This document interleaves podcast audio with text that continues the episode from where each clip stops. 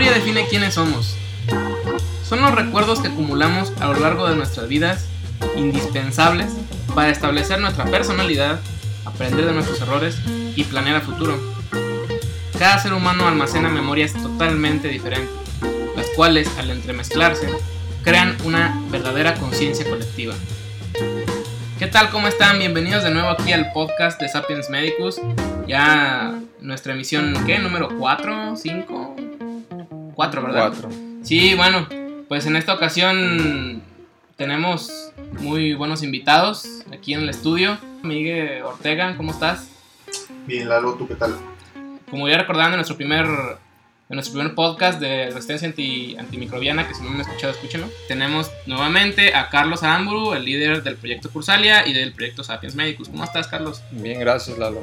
Bueno, pues a nombre de Luisa y a mi nombre les damos la bienvenida y todo el equipo de Sapiens Medicus a esta edición del podcast.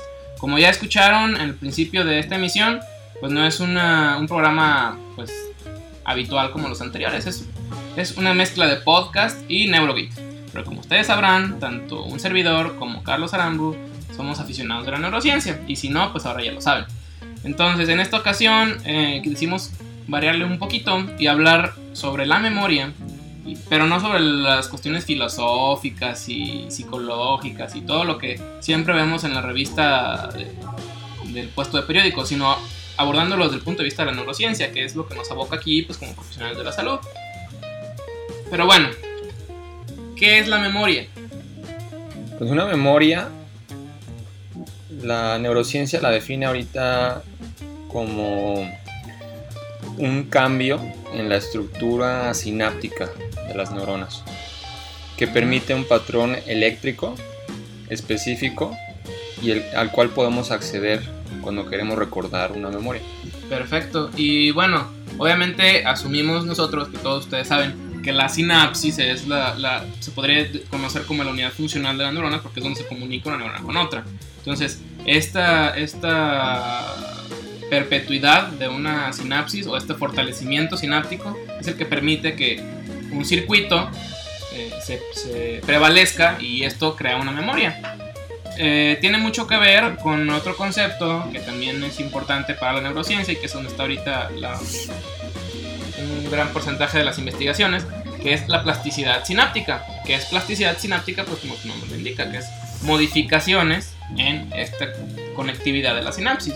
Y pues obviamente estas modificaciones tienen repercusión en la creación de memorias, que es también algo que vamos a hablar más adelante. Miguel, ¿tú qué quieres eh, hablar sobre la definición de memoria? ¿Qué es una memoria para, de de acuerdo a lo que tú has leído? Pues creo que ya Charlie lo definió tal cual. Es básicamente ah, un, un conjunto de, de moléculas que se transmiten a través de la sinapsis. Y este proceso se repite una y otra vez. Cada vez que recordamos algo uh, que tenemos que accesar a esa, a esa área del cerebro. Sí es, y ahorita que dices que se repite una y otra vez, eh, hay unos postulados que se hicieron aproximadamente hace 60, 70 años por Donald Hebb, un psicólogo renombrado en su tiempo, ahorita también, que hablaba básicamente de, de cuestiones psicológicas, pero que tenían una implicación para la neurociencia impresionante. Es lo que tú, tú mencionas. Si un impulso se, se, se perpetúa, se da una, otra, otra, otra vez, va a llegar un momento en el que se va a fortalecer esta, esa conexión. Entonces esa, esa conexión va, va, va a ser muchísimo más sencillo que haya una comunicación. En cambio, si el estímulo se da de vez en cuando, casi no se da, por ejemplo, si yo quiero hablarles algo en francés que no practico desde hace como 8 años, pues evidentemente no va a ser la misma calidad del estímulo. Estos este, postulados hebianos pues ya tienen muchos, mucho tiempo, inclusive antes de que se hiciera una investigación concreta en plasticidad neuronal, pero pues es parte de las bases funcionales de, de en este caso la memoria, porque como todos sabemos, pues la memoria tiene diferentes apartados. O sea, es la memoria del día a día, que yo recuerdo dónde está mi coche, que yo recuerdo que tengo mi celular en tal, en tal bolsillo. Y también la memoria a largo plazo, que yo recuerdo todo lo que aprendí en la carrera de medicina, que yo recuerdo cómo abrocharme los zapatos desde que nací, bueno, no desde que nací, pues desde que aprendí, y diversas cuestiones similares. Y pues bueno, ya que sabemos qué es una memoria o qué es la memoria, también es muy importante conocer dónde está localizada la memoria. Si está en, qué porción del sistema central, o si está en todos, o si es una, un núcleo nada más, o qué onda. Entonces, para eso tenemos que tener en cuenta, primero que nada, que aunque a nosotros nos pareciera que todas las memorias son iguales, pues si hay una distinción, hay diferentes tipos de memoria. ¿Qué nos puede decir al, respecto, Charlie? ¿Dónde está la memoria? Depende qué tipo de memoria va a estar en, en ciertas áreas especializadas, aunque no podríamos mm, decir que solamente una parte del cerebro se dedica a un tipo de memoria, es un proceso dinámico en el que toda, todo el encéfalo eh, forma parte, pero digamos la memoria ah, de trabajo, la memoria a corto plazo, va a principalmente a darse en el lóbulo frontal, mientras que la memoria eh, no declarativa, que es parte de la memoria a largo plazo, y eh, la que tiene que ver con las emociones, con la, que tiene que ver con los hábitos, las destrezas, va a estar principalmente asociada a la amígdala, en el caso de las emociones, eh, al estriado y al cerebelo para las cuestiones de habilidades, digamos, aprovecharnos las agujetas de los zapatos. Y lo que corresponde a la memoria a largo plazo declarativa, es decir, recordar cuándo fue mi cumpleaños, como decíamos, es en principalmente el hipocampo. Es lo que hasta lo que se tiene ahorita conocido, los estudios que se han realizado, la parte del cerebro que influye en la memoria declarativa. Perfecto, y como tú bien dices, eh, Charlie es una entidad dinámica, no es como que toda la memoria de todo nuestro cerebro está alojada en un solo lugar.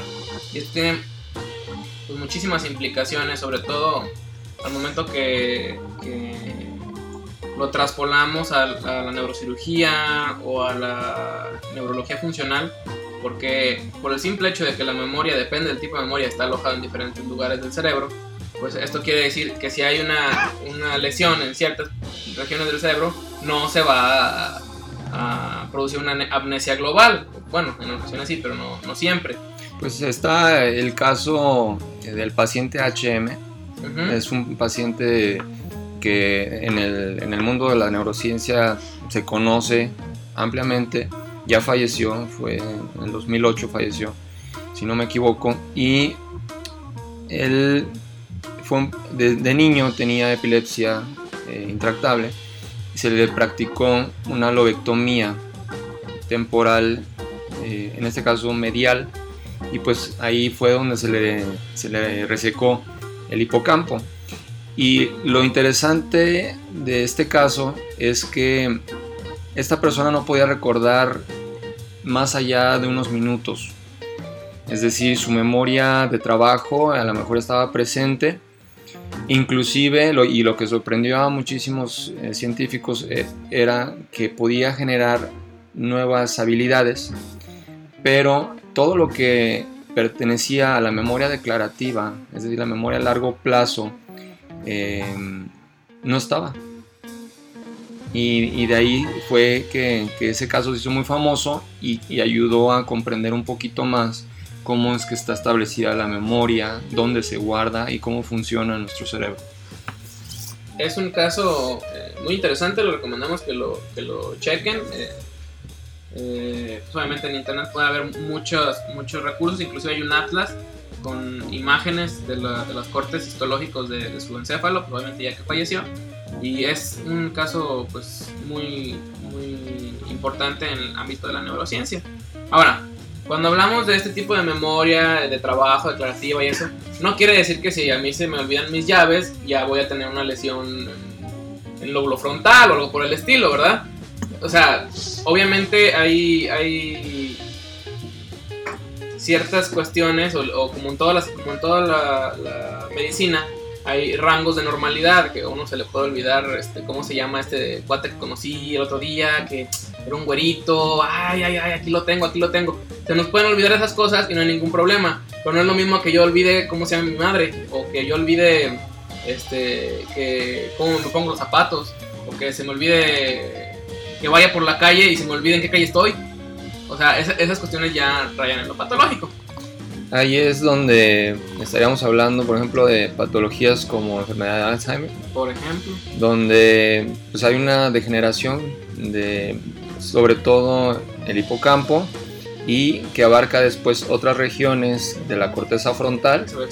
Y es donde ya pierden inclusive eh, pues, la capacidad funcional los pacientes en la cuestión neurológica. Ya no saben, ya ya no saben ni, ni, dónde están, ni en qué día están, al punto de ya al final no reconocer a sus seres más queridos, etc. Y es una cosa pues, verdaderamente frustrante, no solamente para el paciente, sino para la familia y los médicos. Pues el tratamiento hasta cierto punto es paliativo porque no se puede, todavía no se ha podido eh, encontrar una cura 100% eficiente. Pero bueno, ya hablamos de un padecimiento de la degeneración, de estas conexiones eh, sinápticas o de estos procesos de memoria. Ahora vamos a lo contrario, a la creación. Nosotros en nuestra infancia, cuando somos lactantes, cuando somos niños escolares, tenemos muchísimas sinapsis, muchas más que ya de adultos.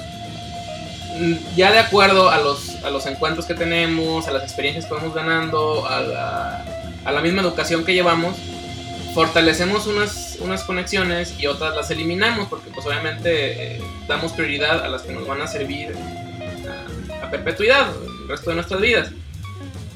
Entonces, en este sentido, Miguel, ¿qué tan importante crees que es la estimulación temprana? O es decir, como su nombre lo indica, estimular en etapas de, lactancia o de preescolares a los niños eh, para que se dé una mejor uh, plasticidad o para que se almacene mejor la memoria y que entonces nosotros tengamos éxito como adultos? Pues no creo que sea dirigido a establecer una mejor eh, plasticidad como tal, sino más bien aprovecharla mejor. Porque como ya lo mencionaste, eh, los niños tienen una facilidad enorme para formar nuevas conexiones y si se aprovecha esta capacidad eh, pueden tener ventajas de adultos. Sin embargo, ah, investigaciones recientes, por reciente me refiero a 2013, más o menos, encontraron que hay medicamentos antidepresivos que vuelven al cerebro a un estado similar al de los niños. Y esto abre un mundo de posibilidades aunque obviamente, eh, pues como todos los medicamentos, también hay que tener en cuenta los probables efectos secundarios. Fíjate, tocas una, una parte muy importante que de hecho más adelante en nuestro podcast íbamos a abordar de las modificaciones en, estas propiedades de nuestro sistema nervioso. Cómo existen fármacos, o no solo fármacos, sino patologías que limitan el desarrollo de estas sinapsis, el desarrollo de, esta plasticidad y por ende obviamente el, desarrollo de esta memoria y cómo hay otras circunstancias u otros, otros fármacos que propician, como tú bien dices, regresar a esa época de, captación intensa de información. Entonces, pues obviamente ahorita un gran número de investigaciones en el, ramo de la neurología están abocadas a esto, a desarrollar fármacos que estimulen eh, estos mecanismos que por sí mismos dejan de, trabajar al, mismo nivel ya que somos eh, adultos. Eh, Charlie, ¿tú qué me puedes decir sobre este tipo de, fármacos, ya sea los que estimulan la plasticidad o en este caso la, la memoria y los que la limitan? Bueno, lo que pasa es que aquí hay fármacos que se llaman neurotrópicos. Y ellos no necesariamente actúan sobre la cantidad de sinapsis que se forman la, y, la manera en la que interactúan a través de, las señales eléctricas que platicábamos desde un inicio y, su frecuencia, sino que se van a, estimular otra parte del cerebro que es el sistema reticular activador. Es el que nos mantiene alertas. Despiertos. Así es.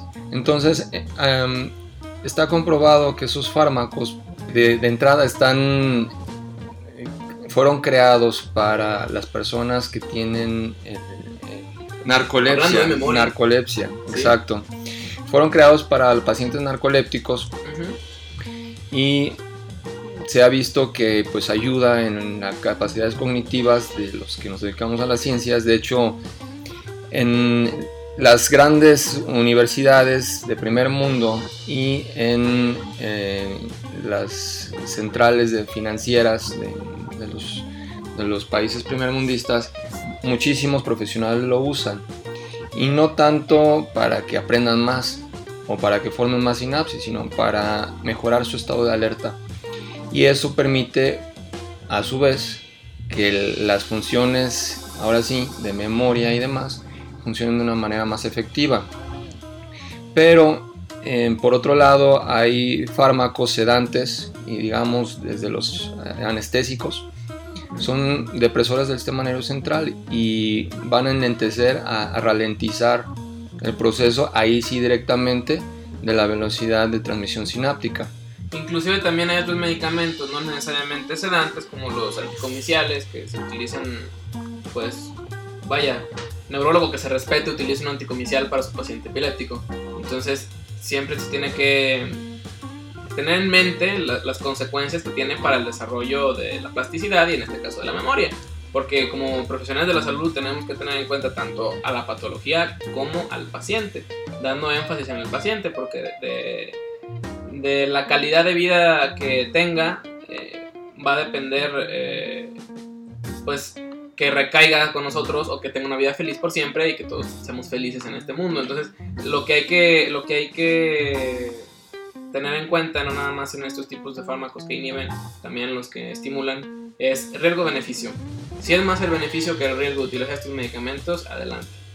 Bueno, yo platicaba eh, con uno de los grandes eh, investigadores de la, de la neurociencia hace poco acerca precisamente del tema de los neurotrópicos y la mayor preocupación que, se tiene eh, no es tanto quizá eh, el efecto adverso al cerebro del adulto. El problema es que no se sabe cómo afecta este fármaco, estos fármacos, cómo afectan al cerebro en desarrollo, que en la edad adolescente, por ejemplo, todavía lo es, es un cerebro inmaduro. Precisamente la inestabilidad emocional que vemos en los adolescentes, el mal juicio, el mal juicio es eh, inmadurez del cerebro. Y ahí está dándose toda una batalla entre neurotransmisores y, demás para pues establecer lo que después va a ser el cerebro del adulto. Y ahí es donde eh, existe un riesgo verdadero. Hasta aquí, ah, bueno, yo soy un neófito a comparación de mis compañeros en cuestión de neurología y creo que al igual que muchos de nuestros radioescuchas uh, tengo una duda que a ver si me la podrían aclarar por favor. Es un secreto a voces que muchos estudiantes usan este tipo de medicamentos, ya sea el metilfenidato, este, modafinil, uh, anfetaminas, etc.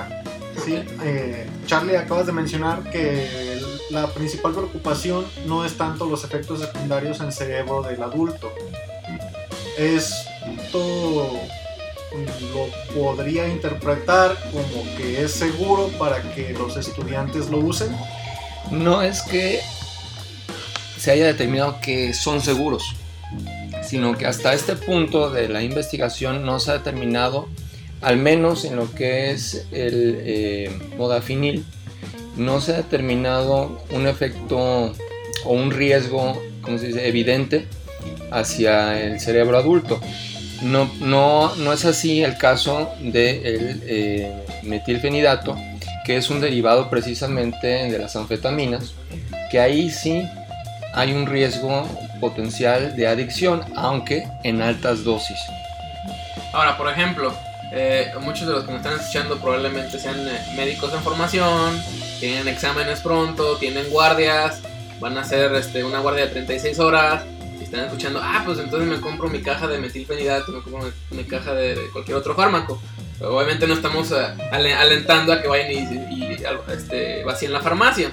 Simplemente tienen sus indicaciones precisas y como cualquier fármaco, y como cualquier cosa en esta vida, todo en exceso es malo. Si se toma para las indicaciones adecuadas, con las dosis adecuadas y teniendo en cuenta los riesgos potenciales que tiene cada uno de los fármacos, pues no, no hay por qué tenerle miedo a, este tipo de medicamentos, sobre todo, y hago énfasis en, en pacientes, eh, ya volviendo a la cuestión este, clínica, en pacientes eh, que se van a ver beneficiados a, largo plazo del, uso de estos medicamentos. Y obviamente siempre consultando con un especialista, no voy a andar yo este, comprando en la farmacia de la esquina eh, mis, cajas de modafinil, o sea, tengo que ir y, hablar con un, como tú lo hiciste, Carlos, hablar con, obviamente, pues no todos tenemos un acceso a un experto mundial de la neurociencia, pero mínimo con un neurólogo conocido, decirle, oye, ¿cómo es que tengo este, este problema? O voy a tener una guardia, voy a tener un examen ¿Qué onda? ¿Me recomiendas? ¿Qué dosis? ¿Cada cuánto? Y... Creo que aquí la, la, mejor recomendación que nosotros podemos hacer a, a los que nos escuchan, pues es que planeen su estudio. Eh, primero que nada, eso, eso, es indispensable, porque si andamos estudiando uh, 12 horas antes del examen, pues aunque nos echemos toda la farmacia, pues no, no va a haber mucho. Así es. ¿verdad? Aunque nos echemos 20 tazas de café, pues no. Y precisamente haciendo o aplicando lo que ya mencionamos de cómo se forma una memoria, pues es repetir y repetir y repetir. La teoría no hacer la realidad y entonces fortalecer esas sinapsis que van a dar lugar a las memorias que nos van a dar las respuestas del examen. Entonces, eso es, yo creo, lo clave, ¿no? Estudiar con tiempo y no nada más memorizar como tal. Está comprobado que cuando razonamos lo que estamos leyendo y no nada más memorizamos, es mucho más fácil arraigar esa memoria. Entonces, esa sería la segunda recomendación. No nada más estudien con tiempo, sino razonen lo que están leyendo para que al final puedan aplicar el conocimiento. Sí, precisamente es eh, como tú mencionas, pues si nosotros nos limitamos a, ay, pues que el doctor me pase luego la presentación para estudiar un día antes, o ay, luego lo leo en el libro. O sea, hay una frase que comentaba una, una doctora después de los, de los postulados de HEP, que a mí me encanta, que es prácticamente un resumen. Dice, si bueno, voy a decir en inglés, porque la traducción no es tan exacta, es If we fire together, we wire together. O sea, si, si nos tenemos un impulso al mismo tiempo, eventualmente nos vamos a enlazar, vamos a tener una conexión. Entonces, si nosotros hacemos esa, ese recuerdo constante y esa, ese eh, refuerzo y sobre todo, esa, como tú mencionas, Charlie, ese razonamiento lógico de lo que estamos leyendo, de lo que estamos aprendiendo en nuestras carreras, no nada más medicina, en todas las carreras de la salud y en todas las carreras del mundo mundial. Eso nos va a dar memorias más fuertes, memorias que a largo plazo van a perpetuarse y que no solamente van a servir para sacar 100 en el examen y que después de 20 días se me van a olvidar, sino que van a, van a hacernos profesionales exitosos y todo eso pues es vital para no solamente nuestro desarrollo personal, sino el desarrollo de todo nuestro sistema de salud y en general. Y cabe eh, mencionar, eh, referente a lo, a lo que me decías de la teoría de, que, o al postulado de que las neuronas que se depolarizan simultáneamente se quedan unidas, no hay que malentenderlo como que necesitan de polarizarse al, mismo, tiempo. Sí, no, no es Tiene que haber un tiempo entre la depolarización presináptica y la postsináptica. De hecho es un principio de coincidencia, o sea, hasta cierto punto. No, no, está, no está obligado que sean al mismo tiempo, pero lo que se trata es de, de, fortalecer esa relación sináptica. De lo que estamos hablando es el, término en inglés es spike timing um, dependent plasticity. Y podría más o menos traducirse como plasticidad dependiente de espigas o impulsos sincronizados, algo así se podría. Y esto a lo que, a lo que va es que se ha, en estudios con animales, se ha determinado que para que una, una sinapsis se fortalezca, debe haber un, una, una depolarización presináptica previo a la depolarización postsináptica, pero que el intervalo de tiempo entre una y otra debe mantenerse en un rango. Corto, no simultáneo. Y este debe ser no más largo del tiempo que le toma a receptores de tipo NMDA en abrirse. Esto ya está, es, entrar un poquito más en temas pues, de plasticidad neuronal que pueden leer en, la literatura actual. Y es muy muy interesante todos estos temas. Pero a, lo, que, a lo que podemos este, ahorita referir es que si los tiempos de depolarización se mantienen en el rango establecido si la neurona presináptica depolariza previo a la posináptica. O sea, las we fire together. Ajá, hay una potenciación o un fortalecimiento de la sinapsis que pudiera ayudar al establecimiento de una memoria. Mm. Pero si es al revés, si hay una depolarización primero de, la sinapsis eh, postsináptica y luego la presináptica, va a haber una, una depresión de la unión. Es decir, vamos a debilitar lo que pudiera después ser una memoria. Pues bueno, ya si nos metemos en, cuestiones filosóficas sobre el olvido y sobre, por ejemplo, hay una película muy padre que, este, habla sobre un actor muy famoso, no les voy a decir el nombre, ya muchos la conocen, que quiere olvidar a su novia y que por una cuestión futurista trata de olvidar selectivamente solo los recuerdos de su memoria. Y pues uno lo ve muy futurista.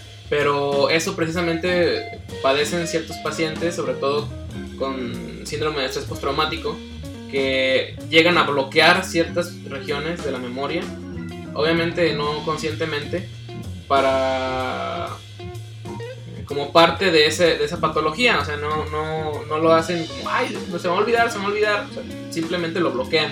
En este caso estaríamos hablando de el síndrome de personalidad múltiple, que aunque no está comprobado, se tiene la sospecha de que las chicas que son abusadas o chicos o chicos pero es una, una, cuestión que afecta principalmente a mujeres y que son constantemente abusadas física, mental y emocionalmente o tratan de suprimir primero estos malos recuerdos, estas malas vivencias como una manera de proteger al cerebro y, y eh, tratan de eh, inconscientemente olvidar o sustituir los recuerdos por otras personalidades que a su vez defienden a la indefensa que fue abusada.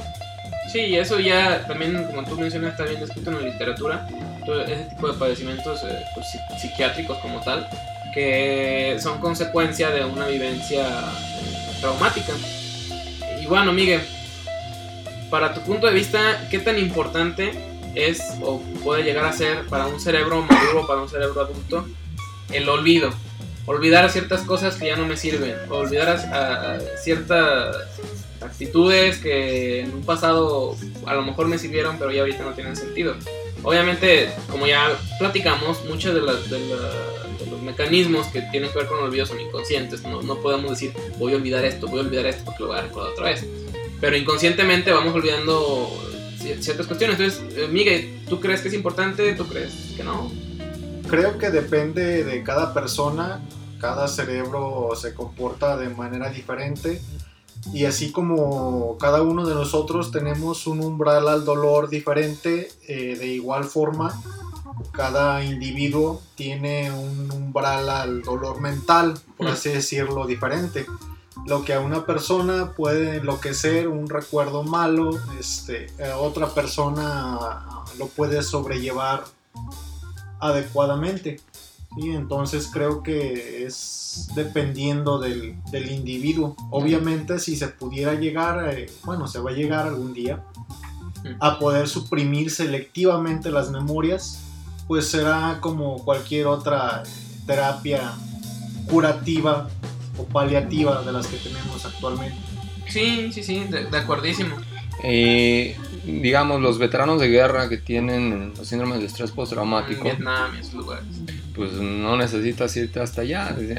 Pues, ah, A esos sí. tiempos eh, están las, guerras ahora, en- digamos, la guerra civil en Siria, este, la, en Afganistán y No, demás. están lejos. Aquí mismo en México hay muchas personas con recuerdos prácticamente de guerra. Así es. Y eh, ellos constantemente están pues, recordando esas cuestiones y su calidad de vida es sumamente eh, perturbada por los recuerdos. Ahora, aquí ya entramos en una cuestión, eh, pues, hasta cierto punto interesante. ¿Qué tan útil es la memoria en comparación con el olvido? ¿Realmente olvidamos? Esa sería una pregunta que primero tendríamos que responder. O sea, yo creo que es más que el olvido, es la supresión de la memoria. O la sustitución. O casi como decíamos, en el, en síndrome de personalidad múltiple, ¿no? Eh, más, que, más que el olvido porque, digamos, cuando nos hacemos viejos, nuestra capacidad de formar nuevas memorias disminuye. Sí. Pero es clásico que cuando estamos en una reunión familiar, los viejitos recuerden su infancia, su juventud, como si lo hubieran vivido ayer. Y nosotros, por ejemplo, no recordamos cosas de la niñez, que somos jóvenes. Entonces, ¿cómo es que tenemos tan recuerdos tan vívidos de viejos de nuestra infancia y ahorita no nos acordemos?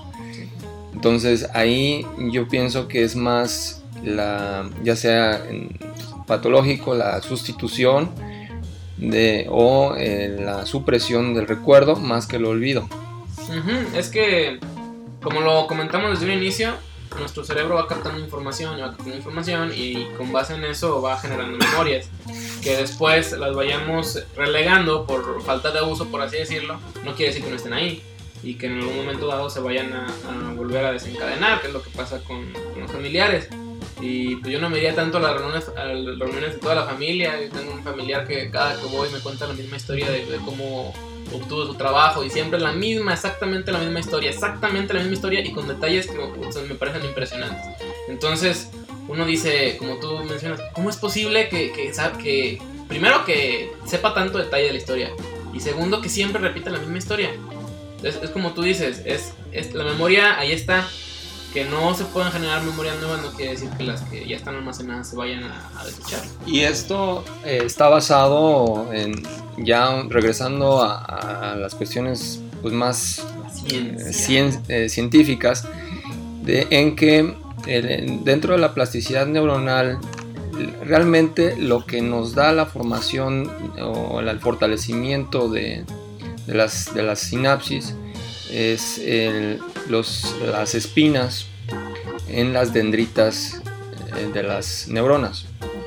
Entonces, eh, esto está pensado que estas espinas de las dendritas en lo que ayudan es en la- el esparcimiento del calcio, que es fundamental para la liberación de neurotransmisores, y que no haya un exceso de este ion en donde no debe haberlo. Y sirven como pequeños reservorios para estimular la depolarización. ¿no? Entonces, esta capacidad de formación de espinas en, eh, dendríticas disminuye en un 50% entre los 30 y los 70 años de edad. Y ahí estaría la explicación neurocientífica científica de por qué perdemos la, la habilidad de formar nuevas memorias. Pues bueno, ya andamos en lo, lo más básico de la memoria. Sí, es cierto, lo que dijimos todo es básico, o sea, de ahí se puede uno profundizar horas y horas y horas. Eh, también hay muchos recursos en internet, muchos recursos bibliográficos, algunos gratuitos, algunos se pueden obtener por medio de sus universidades. En la UDG tenemos muy buenos recursos, les recomiendo que los chequen a los, a los compañeros y ahora sí que locales. No sé, Miguel, si tengas algún comentario final al respecto eh, sobre la memoria, sobre el olvido, sobre los recuerdos, sobre la plasticidad, sobre lo que tú quieras.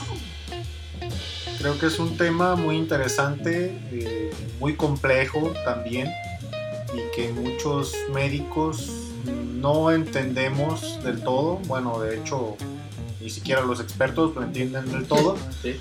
Pero sin duda es maravilloso el cerebro y conforme pasa el tiempo vamos encontrando más y más y más cosas.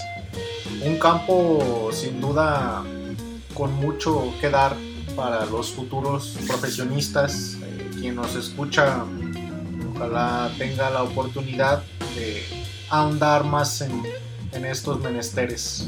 Neurociencia. Charlie. Pues eh, yo les, les quiero hacer dos invitaciones. La primera es que nos visiten en Neurogeek. Es eh, una sección dentro de Sapiens Medicus que, donde Lalo y un servidor principalmente estamos publicando, quizá no diario, pero hacemos un esfuerzo porque sea constante, eh, temas eh, como el que estamos hablando el día de hoy. Así que pues visítenos en esa, en esa sección, enriquezcanla a través de sus comentarios, sugerencias de temas que quieran aprender más. Y la otra invitación, y con eso quisiera cerrar mi participación en este podcast, es que la memoria y en sí la capacidad plástica de nuestro cerebro la podemos nosotros impulsar a través del constante aprendizaje. Y es a lo que los quiero invitar. El estar en constante lectura y el preguntarnos, ser curiosos de todo lo que pueda haber en este mundo y sobre todo en, cuestión del cerebro, cómo funciona, es, es, así como decías, Miguel, es una cosa maravillosa. Y al menos a, a Lalo y a, un servidor, pues es lo que nos, nos, nos, mantiene ocupados buena parte del día. Entonces, los invitamos a, a, que lean, a que aprendan constantemente y que fortalezcan esa plasticidad neuronal. Perfecto, mi querido Charlie. Y pues yo, ya que estamos en, en invitaciones, también tengo dos invitaciones para todos ustedes. La primera invitación, pues es que le pierdan el miedo a neurología.